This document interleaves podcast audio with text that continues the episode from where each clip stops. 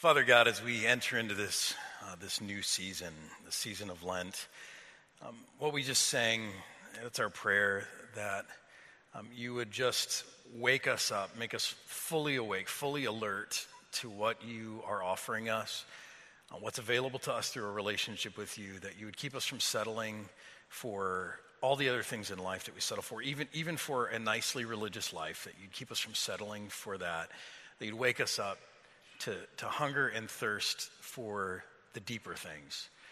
And Father, begin that in us tonight. We pray it in Jesus. Amen. Now, I know today is Valentine's Day. Hopefully, you knew that. Um, and I'm not just telling you. Um, and it's all sweet and sentimental, but I'd rather talk about something a little more manly, a little more masculine. I'd rather talk about fire. Uh, specifically, do you know that 2017 was a really bad year. I think you probably do. A really bad year for wildfires. Anyone heard something about that? Yeah, 66, over 66,000 wildfires in 2017, which sounds like a lot, but that's actually just a little bit more than average. What's crazy is that in those 66,000 wildfires, 10 million acres were consumed. That's double over what happened the year before. Um, at the end of the year, especially last quarter of the, the year, we saw all those fires in California, uh, those northern uh, California, eight counties that were just ravaged. The losses were catastrophic uh, in life and property and, and all the rest. And then um, in December, there was the Thomas Fire, which was the largest, most uh, destructive wildfire in all of California history. And uh, the, the cost of these fires, just in that last quarter of last year alone, were over $12 billion. It's a huge amount of money. Now, I don't know about you, but I was raised with a healthy respect of, uh, of this guy. Anyone, anyone know? Um, is the TV not working? There he is. Okay. Uh, of this guy. I got scared there for a minute. Anyone, anyone know him? Yeah, good old Smokey the Bear. Um, yeah, so I was raised with a healthy respect for him. Only you can prevent forest fires. And I think a lot of us, we tend to assume that, that these, these fires, they are all a result of human carelessness. Someone who tosses out a cigarette butt. No, no one smokes cigarettes anymore. They were vaping, right? So I guess our forest should be safe uh, now. But um, tossing out a cigarette butt or a bad Boy Scout who does not get his merit badge because he doesn't put out the fire the right way and, and other acts of carelessness. I, I actually found this that, um, or, if it's not carelessness, it's Nazis. Um, this is a real propaganda poster from some point in our history. It's just amazing, isn't it? I just think, wow, that's, that's motivating. You got uh, Germans and uh, Japanese, uh, their secret weapon of preventing. It's just crazy the things people do to get people to do what they want them to do, isn't it? Um, but you know, aside from all that, it's it's mostly true. Not the Nazi part, but it's mostly true that 90% of wildfires are started by human carelessness. But I think what happens is we come away with this idea that uh, that we should prevent these things at all cost. Here's what's not intuitive for us, I think, as we're talking about this. The reason these fires have become so destructive in the last year, even, may be the very reason they've become so destructive, so deadly, so costly, may be because of how desperately we try to prevent them. Now, in human terms, it only makes sense to try to prevent destruction wherever you can. If you can prevent forest fires, do. Uh, if you can keep flooding from, you know, rivers from jumping their banks and flooding everything by building levees, sounds good to me. That's kind of how we think, right? If, if you can stave off disaster in any way, then you probably should. If you can prevent hardship, then you should. It just makes good sense. And that's how most of us think, that's how most of us live.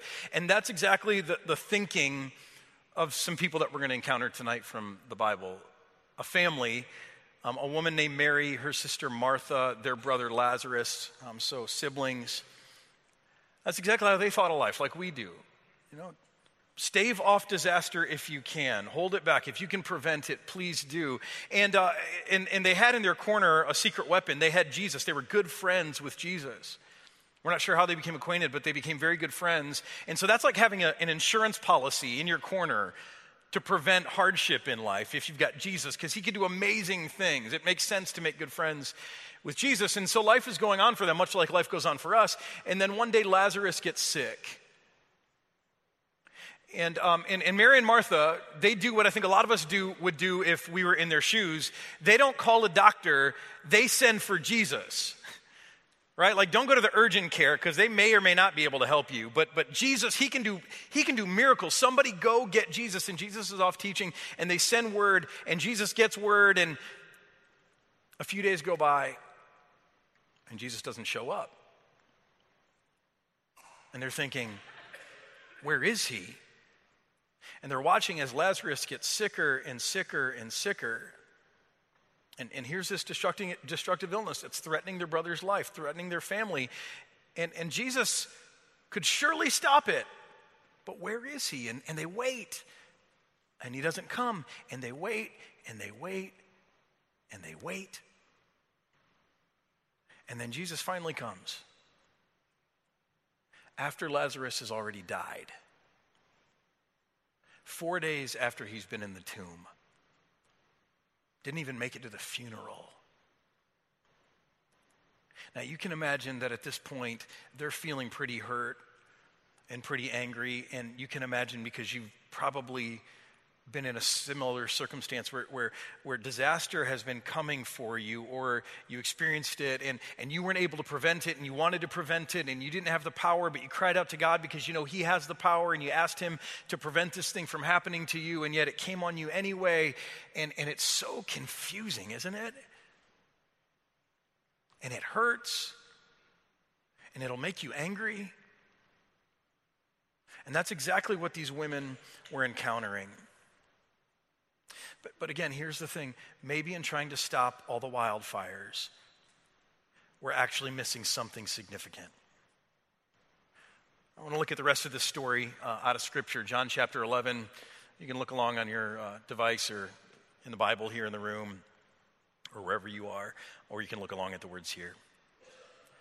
It says, On his arrival, Jesus found, I already told you this, that Lazarus had already been in the tomb for four days. I mean, and, and he had received word while he was still sick, and, and he deliberately waited. And this is all so bizarre. And he gets there, and it's not even right after. Like, he, he's so late. He's been in the tomb for four days. Now, Bethany, the place where Lazarus and his sisters lived, was less than two miles from the big city of Jerusalem. And so, because of that, many Jews had come to Martha and Mary to comfort them in the loss of their brother. You know, just like we do today, except it was a much longer, bigger deal. Grief was a very communal affair, and people would gather around you to support you in your grieving. It says, when Martha heard that Jesus was coming, she went out to meet him. But Mary, the other sister, stayed at home. And I love how true to life the scriptures are. I mean, this is how we are in grief. We all deal with it so differently. Even people in the same family, you know, one stays there because she's, she's just, you know, hurt and stewing in her anger there. The other one is like, I'm going to go talk to him before he even gets here. And, and this is what Martha does. Lord, Martha said to Jesus, if you had been here, my brother would not have died. But I know that even now, God will give you whatever you ask. See, I, I love the honesty of this moment. Martha, she is angry. Now, Jesus? Now you decide to come? We sent word to you days ago and you could have been here, and, and now you come now? It, it's too late, Jesus. If you would have been here, this could have all been different. She's angry, and yet she's hopeful. Do you see that? But I know that even now, God will give you whatever you ask, she says. And again, I think that's so true to life. When, when, you're, when you're dealing with disaster and tragedy and hardship, it's, it, it can make you angry. And yet, sometimes as people of faith, we can still find hope in the middle of that anger. Jesus said to her, Your brother will rise again. Martha answered, I know he will rise again in the resurrection at the last day. She's a good theology student, she's learned all of her stuff. And Jesus said to her, I am the resurrection and the life. If you haven't figured it out yet, in these midweeks during the season of Lent. We don't do midweeks all the time. We only do them for a few weeks, and we're going to be back here next week, 7 o'clock, and, and, and all the way until uh, Holy Week Easter. Um, but we're going we're gonna deal with this, this theme of I am. And, you know, if you're someone who wants to know more about who Jesus is because you've never learned, or maybe you're someone who it's been a while and you want to get reacquainted, or, or maybe you were taught about Jesus in a way that wasn't very compelling and, and you didn't find him very winsome, and, and, and I'll tell you, that's not who Jesus is, and maybe you need to get reacquainted or newly acquainted, this is a great opportunity for you in the series because we're going to look at who Jesus is by his own words. his own claims. He makes these I am statements. And this is the first one I am the resurrection and the life. Now, I don't know about you, but I'm fine with the I am the life part. Can, can we see that again? I'm, I'm fine with the I am the life part. Right? That Jesus is life and in him is life. And, and, and we talk a lot about that here, and that sounds great to me. And I'm, I'm fine with that. Yes, in Jesus there's life. But this other part, the thing he says first, I am the resurrection. I want you to think for a minute about what that really means. See, if Jesus is the resurrection, that means, if he's the resurrection, you know what that means? That means that something has to die first. If he's the resurrection, that means that it's not just life moving forward in a, in a great continuum, continuum uninterrupted. But if Jesus is the resurrection, that means that, that there will be tragedy and hardship and loss. There will be death. It is inevitable. See, see, Jesus right here is he's promising us, he's promising us what life can, can look like, even for those of us who trust him. And it's not all life all the time. But, if it's resurrection, life that comes after things that are really, really hard. And, and then he continues, he finishes up this way. He says, The one who believes in me, the one who believes in me will live, even though they die. And whoever lives by believing in me will never die. Do you believe this? And again, I, I look at this and I go, yeah, the, the one who believes in me will live, right on. But this other part, even though they die, I'm not so sure about that. I'm, I'm not so sure I like that. Why? why? Why does there have to be death? Why can't there just be life? Go back to wildfires. See, in all of our haste, and some of you know this, you know, this idea that, you know, wildfires are bad, we should prevent them at all costs. Here's what we didn't understand that wildfires are a natural part of life. They're, they're, they're, nature's way of doing certain things. Nature depends on them. So, so these periodic fires, they, they do things like stimulate plant growth and they cause plant reproduction. And you learned this probably in second or third grade that there's certain trees that only drop their, their pine cones and those cones only open up under, under heat and warmth. And that's the only way those trees ever reproduce. They're, they're built to reproduce with fire. And not only that, but animals find their habitat after wildfires, and, and there's certain animals that, that require that for life. Um, but, but do you know this? That, that wildfires, what they do, periodic ones, they reduce all the forest vegetation because if you don't have them every once in a while, all of that vegetation on the forest floor just builds up and it builds up and it builds up. And then you know what happens when someone throws out a cigarette butt or uh, lightning strikes? See, see if, if it doesn't clear out from time to time periodically, now you have a blazing inferno. Now you have a fire that is hotter and more dangerous and harder to contain than ever before. Do you got that? Because this is important, not about fire. It's not a science lesson. If you haven't gotten the metaphor yet, get this.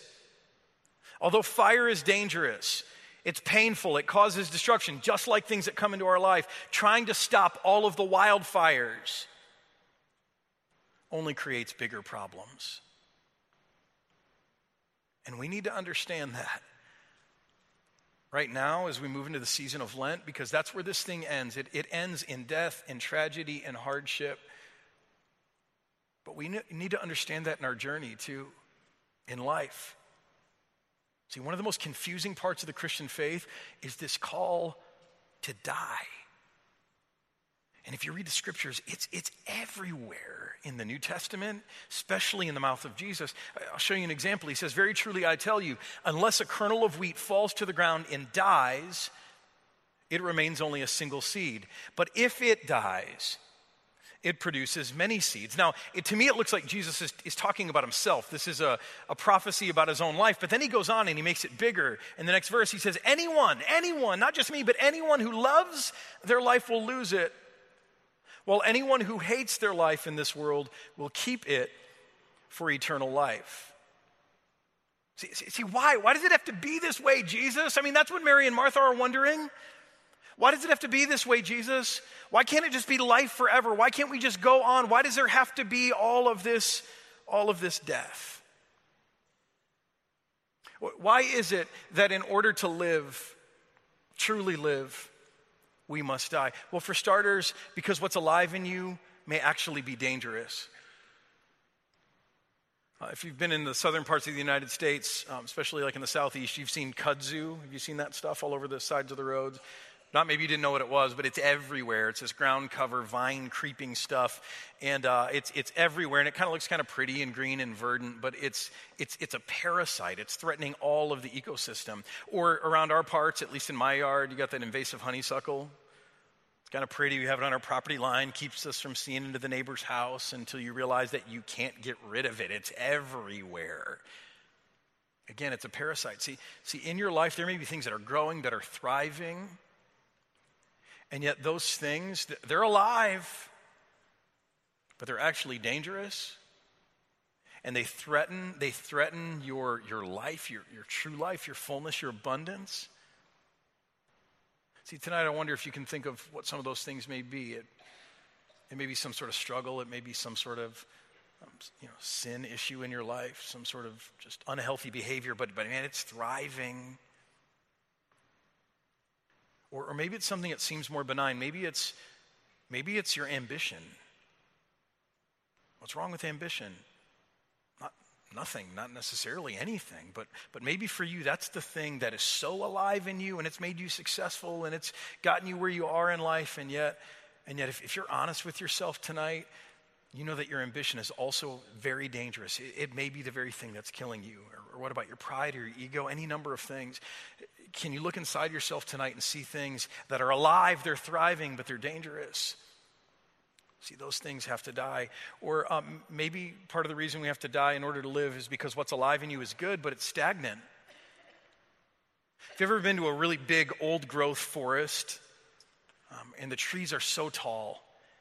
And uh, you, you kind of walk in there and it's so majestic and you feel like you're in some secret land because you're, you're kind of in there and you're in all the trees and there's this giant canopy and it's so spectacular to be there. What you often don't realize there, though, is that those forests are on the verge of, of, of, a whole collapse. Those trees are at the end of their life cycle. And because the canopy is so high and it's so full, nothing on the ground can grow. See, it could be that in your life there are things that have been good and they've helped you grow and they've caused you to thrive and, and they were good for a season, but now they, they can't take you the rest of the way and you're, you're, you're stagnant in your growth. You can't grow anymore. See, I wonder if tonight you can think of some of those things in your life. Uh, maybe, it's, maybe it's traditions, maybe it's uh, coping mechanisms, ways that you've tried to control or manage life. I mean, maybe in your faith there are even things that, that they, they worked for a while. They got you to a great place in your journey, but if you're honest at where you are in your journey, you're just kind of stagnant. Nothing's happening in you. And, and maybe those things, even those good things, need to be allowed to die so that new life can come, so they can give way to new things. Uh, to live you must die finally because what God has to give you is better than what you love now. Jesus' words back then, you know, if you love your life, you'll lose it. Those sound like cruel words at first, don't they? When I first heard those words, I, I, I kind of got this idea in my head that, like, I can never tell God anything that I love because if I tell him I love it, he's going to take it away. If I love my life, I'm going to lose it. Say you love it, he's snatching it out of your hand. Why would God ever do that, especially a loving God? Didn't make sense. Here's the reason God will only do that because He has to give you something better than what you love now. He knows you love it now, but He actually has something better, something you could love even more. Uh, take a look at this. Uh, this is called blooming fireweed.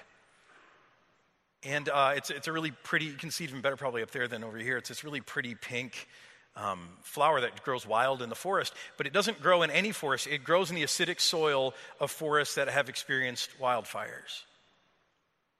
And there are numerous other flowers and, and forms of plants that do the same. They only grow in the ashes, they only grow in the soil of what has been lost. See, God is truly able to bring beauty from our ashes, and sometimes that's the only way He can bring the beautiful things into our life that, that, that, that we will love even more than what we have now. It just takes us learning to trust Him and let go of the things that we have now because he can, he can bring something even more beautiful. See, see, at the end of the story with Lazarus, Lazarus comes back from the grave, he, he comes to life again.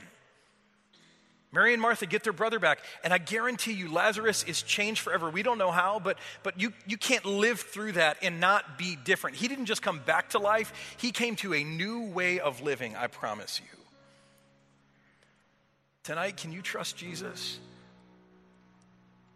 Can you trust Jesus to do the same for you? Can you submit to him? Can you submit even to this call to, to let him put things to death in you? Can, can you stop fighting the things that you fear. Uh, there are things in your life that you fear, and you fear them because you feel like they're going to overtake you, that they're, they're devastating, that they're disasters in the making, and you're afraid, and you're crying out to God, and, and you're begging Him not to let that thing happen, and, and that thing keeps happening, and maybe you're hurt and you're afraid. Can you just stop fearing that thing? And can you trust that, that God is capable, that that thing, it may be out of control for you, but, but, he, but He's got it in His capable hands? And tonight, can you begin to submit? And know that it's out of, it's out of death, out of disaster that God brings life. See, that's what the season of Lent is kind of all about. And I said at the beginning, we never, we never do this in life. We celebrate good things and we gather around good things. But in the season of Lent, you know what we intentionally do? We, we, we live through this whole season and it's a season where he intentionally asks God to put us to death. Uh, we submit ourselves to God and, and say, hey, God, do a, do a controlled burn in my life. You know, have, have your way. Put to death in me anything that is, uh, that is dark, that is dying, that is, that is unhealthy. God, I just invite you to take it and, and, uh, and, and just have your way with it. And, and we invite God to do this whole, uh, this whole controlled burn in us. This thing's not burning as well as it's supposed to if you can't tell.